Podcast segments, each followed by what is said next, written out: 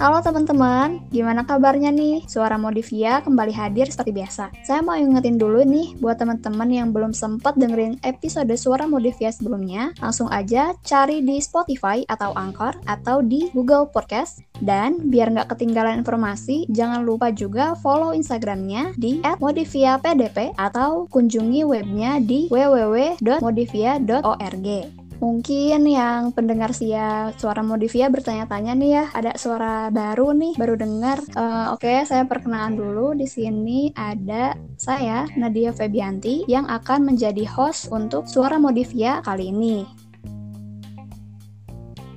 Makan rendang di warung Padang, pulangnya mampir beli ikan. Meski punya banyak uang, syukur tetap harus ditinggikan. Asik, seperti pantun tadi, di episode kali ini kita akan sedikit menyinggung tentang hal yang menarik tapi cukup sensitif belakangan ini ya, yaitu keuangan. Karena pandemi yang terjadi beberapa bulan lalu hingga saat ini itu sangat memengaruhi naik turunnya perekonomian, bukan hanya negara, instansi, atau kelompok tertentu, tapi juga bagi individu di masyarakat. Makanya nih, harus ada rencana-rencana serta tindakan yang tepat dan cerdas untuk mengelola keuangan tersebut, baik bagi diri sendiri ataupun dalam kelompok. Untuk membahas soal financial plan ini, sudah hadir bareng kita seorang CFO Modivia. Kita sapa dulu yuk, Teh Astrid Nur Alfaradais, SC. Assalamualaikum Teh. Waalaikumsalam. Gimana kabarnya nih Teh? Alhamdulillah baik. Alhamdulillah. Udah lama ya kita nggak ngobrol langsung? Iya nih, terakhir pas kapan ya? Pas masih ngejabat di kampus kali ya. Oh iya, uh, Nadia mau sedikit cerita teh. Jadi uh, beberapa waktu lalu sebenarnya udah disinggung nih bahwa banyak banget hal yang terdampak dalam pandemi ini. Dan salah satunya tuh ya yang mau kita bahas nih yaitu sektor perekonomian. Nah, kalau Teh Astrid sendiri nih ya, gimana sih pandangan Teteh mengenai dampak ekonomi yang terjadi pada hampir setiap individu? Ya, menurut Astrid sih pandemi ini tuh benar-benar mempengaruhi keadaan perekonomian kita. Karena seperti yang kita tahu, semenjak pandemi ngerasa nggak sih kalau kehidupan perekonomian itu menjadi unpredictable banget alias nggak terduga. Hmm. Ya maksudnya jangankan kita yang belum kerja, orang tua kita aja yang berjualan, eh orang tua kita aja yang punya pekerjaan gitu. Misalnya mereka ada yang emang usaha bisnis secara offline. Pasti dengan adanya pandemi ini uh, pelanggan dan penghasilan mereka nggak jadi tetap gitu kan. Terus juga nggak hanya yang basicnya secara offline, tapi yang bekerja di perusahaan atau toko-toko juga jadi dibebas kerjakan kan, sehingga banyak juga yang akhirnya di PHK atau bahkan nggak punya pekerjaan. Nah terus uh, selain itu juga mungkin orang tua teman-teman semua yang misalnya punya pekerjaan tetap lah ya, seperti PNS juga tetap merasakan uh, efek dari pandemi ini karena penurunan pendapatan. Lalu setelah itu juga bonus-bonus dan tunjangan pekerjaan pun biasanya ditiadakan. Kita yang walaupun masih muda juga kan banyak ya di antara kita yang udah mulai kerja. Nah, eh banyak juga di antara kita yang akhirnya terpaksa berhenti bekerja dan sebenarnya itu sih masalah utamanya. Nah, tapi itu tuh baru titik mula permasalahan. Karena kalau Nadia mau, Nadia ngerasa nggak sih bahwa di tengah permasalahan awal itu kebutuhan kita melonjak, tapi penghasilan kita nggak ada. Ya kan ya, kayak misalnya sehari-hari kita, kita harus kayak menerima gitu keadaan ekonomi yang jadi pas-pasan kayak gitu. Nah, terus itu selain itu, nah ini nih yang menurut Astrid paling kerasa. Semua aktivitas itu berlangsung hampir semua secara online. Kebutuhan kuota meningkat drastis dong. Nah, selain kebutuhan kuota itu, kebutuhan medis seperti hand sanitizer, masker, medical kit yang lainnya. Nah, jadi tuh kayak dari sini tuh kita bisa sadar bahwa pandemi ini tuh benar-benar berdampak besar di kehidupan khususnya dalam hal perekonomian kita ini. Kayak gitu sih Nadia. Nah, berarti uh, Nadia rasa penting dong ya untuk kita mengatur, memanage keuangan agar dapat stabil ya Teh? Iya, penting banget pastinya. Manajemen keuangan itu adalah kemampuan kita dalam mengelola, merencanakan keuangan atau pendapatan yang kita miliki dengan baik. Karena kita nggak akan bisa memenuhi kebutuhan di tengah pandemi ini tanpa adanya pendapatan dan keuangan yang lancar, yang baik. Dan jika dimanage dengan baik, pendapatan kita yang saat ini sedang pas-pasan atau mungkin bisa dikatakan kurang ya, itu bisa kita kelola dan bisa dijadikan modal untuk meningkatkan pendapatan pendapatan. Ya, kalaupun misalnya belum bisa meningkatkan pendapatan, tidaknya kalau dengan adanya kemampuan memanage uang itu, kita bisa cukup untuk memenuhi kebutuhan. Jadi bisa disimpulin sih, memanage keuangan itu lebih ke kemampuan kita dalam mengelola dan mengatur perencanaan keuangan. Kayak gitu sih Nadia. Uh, terus kalau langkah-langkah untuk manajemen keuangannya itu sendiri kayak gimana teh? Nah sebenarnya dalam kita merancang langkah-langkah pengelolaan keuangan itu banyak ya. Ada yang pribadi sama ada yang kelompok.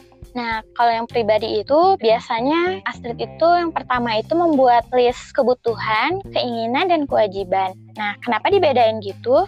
Karena kita itu harus bisa memprioritaskan mana yang paling penting. Biasanya yang paling harus prioritaskan itu kewajiban, kebutuhan, baru terakhir keinginan. Kalau misalnya kewajiban itu biaya yang nominalnya itu udah pasti Nadia, jangka waktunya tetap. Contohnya nih Nad, SPP sekolah, UKT kita kuliah, buat bayar listrik, air, cicilan handphone, laptop, motor, dan sebagainya kalau misalnya kewajiban itu pokoknya yang tempo pembayarannya itu udah fix, nggak bisa kita tunda-tunda.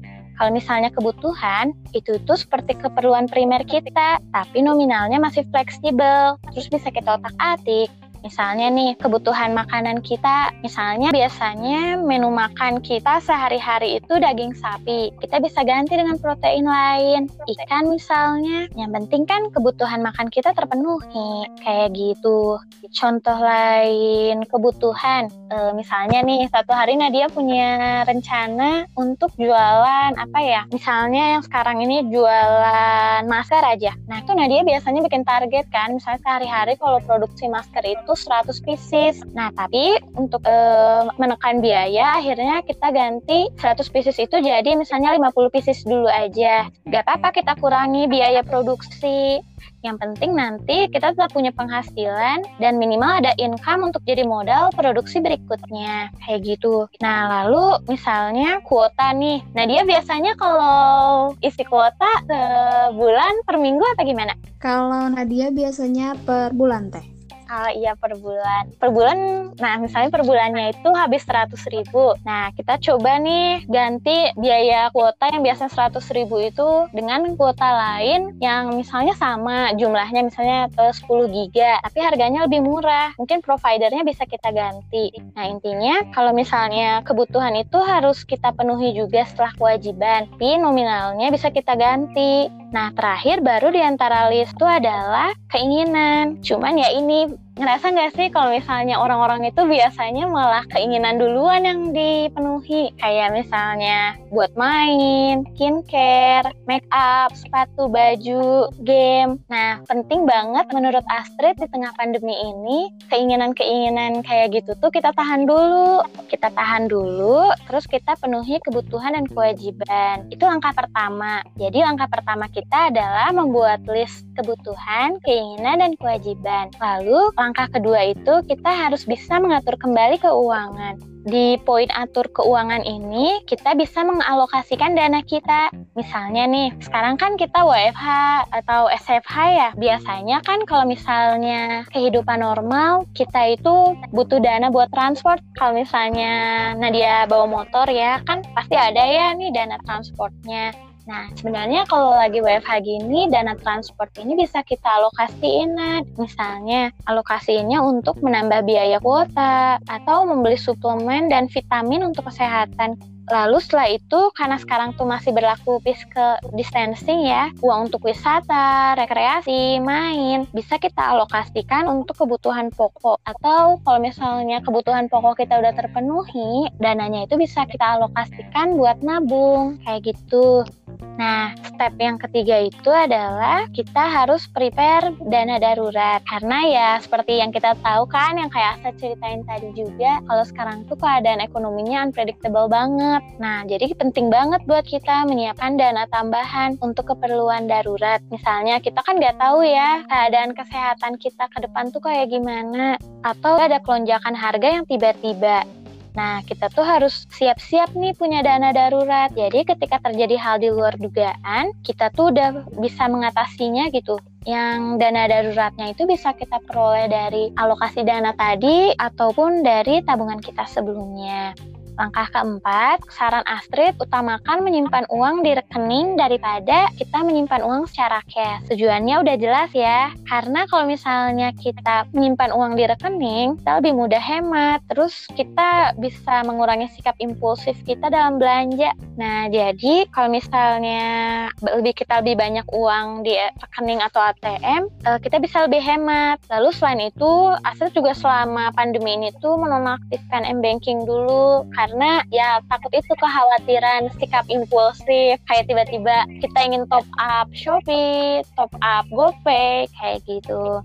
Nah, langkah yang kelima, kita bisa coba untuk produktif kan selama di rumah. Nah, selama di rumah ini, kita coba untuk membuka bisnis atau peluang usaha yang bisa menambah penghasilan keuangan kita. Nah, tujuannya selain untuk mendapat penghasilan tambahan, kita juga bisa untuk agar nggak terlalu banyak minta ke orang tua juga. Jadi ibaratnya kita bisa lebih mandiri juga kan. Ya bisnisnya banyak sih, bisa apa makanan. Sekarang kan kuliner kayak lagi populer banget. Atau mungkin kalau bisa handmade barang. Atau kalau misalnya punya bakat sebagai influencer gitu, bikin YouTube kan lumayan ya, itu juga ngasilin uang. Atau ngegambar sebagainya. Nah tapi enaknya lagi kalau misalnya apa produksi di rumah itu kita promosinya bisa lewat media sosial.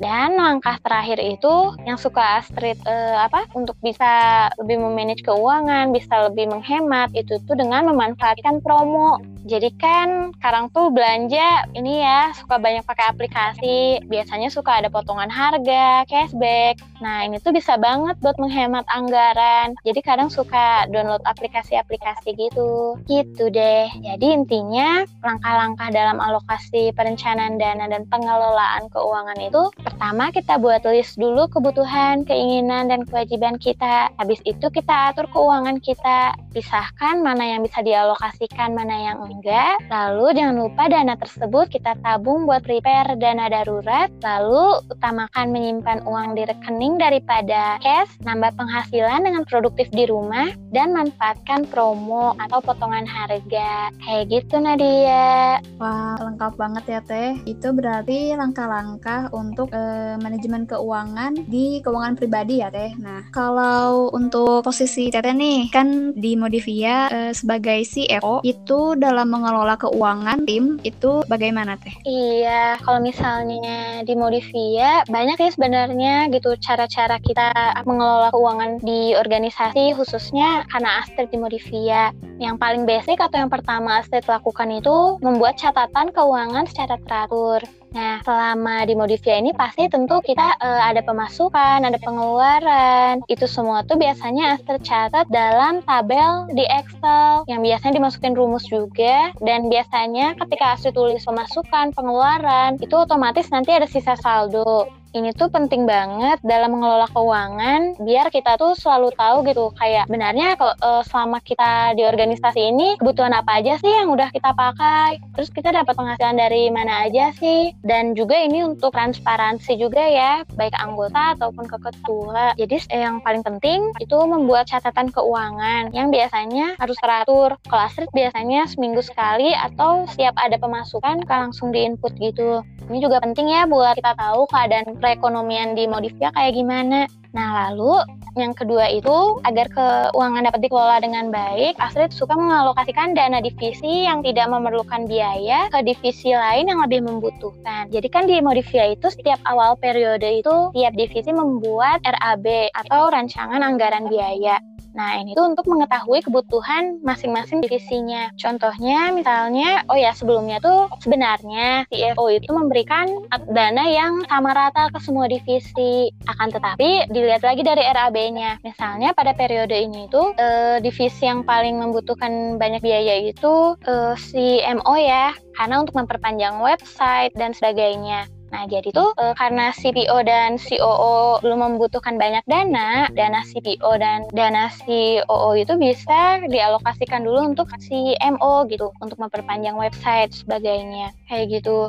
Nah, dari RAB itu juga kita bisa mendata kegiatan apa aja yang berbayar buat repair. Nah, ada juga sebenarnya tips dan trik yang niatnya mau di, uh, apa diterapkan untuk Modivia ke depannya, tapi belum diterapkan sih sekarang. Uh, ini Astrid belajar dari organisasi sebelumnya ya, karena alhamdulillah di organisasi sebelumnya juga kan Astrid di bagian keuangan. Nah, yang pertama itu ada iuran anggota Modivia ini kan sifatnya non profit ya. Nah, jadi kita pun tetap butuh gitu khas tuh sebenarnya. Khas itu tetap harus diisi. Nah, rencananya ke depannya mungkin Modivia itu e, kalau misalnya apa namanya diizinkan akan membuka iuran anggota. Jadi di internalnya aja gitu. Tapi sekarang belum diterapin sih. Kita lihat SDM-nya juga ya. SDM kita belum terlalu banyak. Jadi takutnya memberatkan kalau misalnya ada iuran khas atau iuran anggota. Jadi iuran itu belum diadakan sih. Tapi kemungkinan kalau kalaupun misalnya nanti ada iuran, uh, sifatnya tuh seikhlasnya atau nggak akan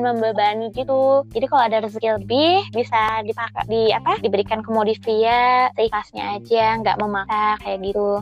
Nah lalu setelah itu rencananya juga ke depannya biar keuangan bisa terlola dengan baik, uh, kita akan coba cari sponsorship atau media partner yang berbayar. Karena sebenarnya kegiatan modifia ini udah banyak ya. Mungkin nanti kalau kegiatannya udah konsisten, terus udah apa namanya udah rutin, kita bakal punya sponsorship atau media partner yang bisa jadi alternatif untuk memberikan kita asupan dana kayak gitu. Ya paling untuk nambah penghasilan. Intinya sih paling gitu aja Nadia. Yang penting uh, setiap pendapatan penghasilan itu harus ditulis dengan detail, rinci, dan oh iya kita juga insya Allah bakal ada danus buat ke depannya. Salah untuk nambah-nambah keuangan hasil modifia kayak gitu. Wah, Teh, kalau dari kalau sendiri, eh, manajemen keuangan itu berkaitan dengan apa, Teh? Hmm, kalau pengaplikasiannya bisa sih kita kaitin sama behavior juga. Kayak basic kita kan ya modifia tuh behavior modification. Jadi sebenarnya mengelola keuangan itu bisa diterapkan dengan teori behavior. Karena cara termudah untuk e, menghemat uang, menabung uang, memanage uang dengan baik itu dimulai dari kebiasaan. Kayak kebiasaan-kebiasaan kecil kita. Kayak kita misalnya orangnya uh, impulsif atau sangat gampang tergiur belanja ya. Kita terapin nih kebiasaan misalnya menabung dengan kenceleng uh, atau wadah yang emang nggak bisa langsung dibuka sedikit demi sedikit. Uh, mau itu 100, 200, 1000, 2000 sampai misalnya udah terkumpul semua. Kan itu mulai dari kebiasaan ya. Jadi dalam psikologi itu manage keuangan itu kaitannya erat banget dengan kebiasaan gitu. Karena sebenarnya nggak ada orang yang bisa langsung handal, pintar, pandai dalam memanage dan mengelola keuangan. Semua pasti dimulai dari kebiasaan-kebiasaan sederhana dia dalam menghemat dan mengumpulkan juga memanage keuangannya. Jadi erat kaitannya kayak di behavioristik gitu. Dan mungkin kalau misalnya pendengar ya teman-teman semua yang ngedenger dan punya masalah dengan kemampuan memanage keuangan, bisa banget nih nanti ikutan keluhannya manage keuangan. Insya Allah nanti kita bantu ya Nat dengan tenaga profesional pastinya. Kayak gitu. Oke, jadi uh, berarti uh, itu tadi ya manajemen keuangan itu berkaitan banget dengan uh, kebiasaan gitu. Kalau di psikologi itu ada masuknya itu ke behavioristik begitu ya Teh? Iya. Uh, baik, jadi itu tadi loh penjelasan dan sharing pengalaman soal financial plan dari Teh Astrid. Semoga bisa ngasih gambaran buat teman-teman yang di rumah ya Teh. Amin. Amin. Ya. Oke teman-teman, jadi sekian dulu untuk episode kali ini. Terima kasih Teh Astrid yang sudah berkenan meluangkan waktu dan sharing bareng kita. Iya, makasih juga Nadia. Semoga bermanfaat ya. Amin. Iya Teh, semoga bisa ngobrol lagi ya di lain kesempatan. Sukses selalu Teh. Oke, Nadia juga semangat. Ya, Assalamualaikum Teh. Waalaikumsalam warahmatullahi wabarakatuh.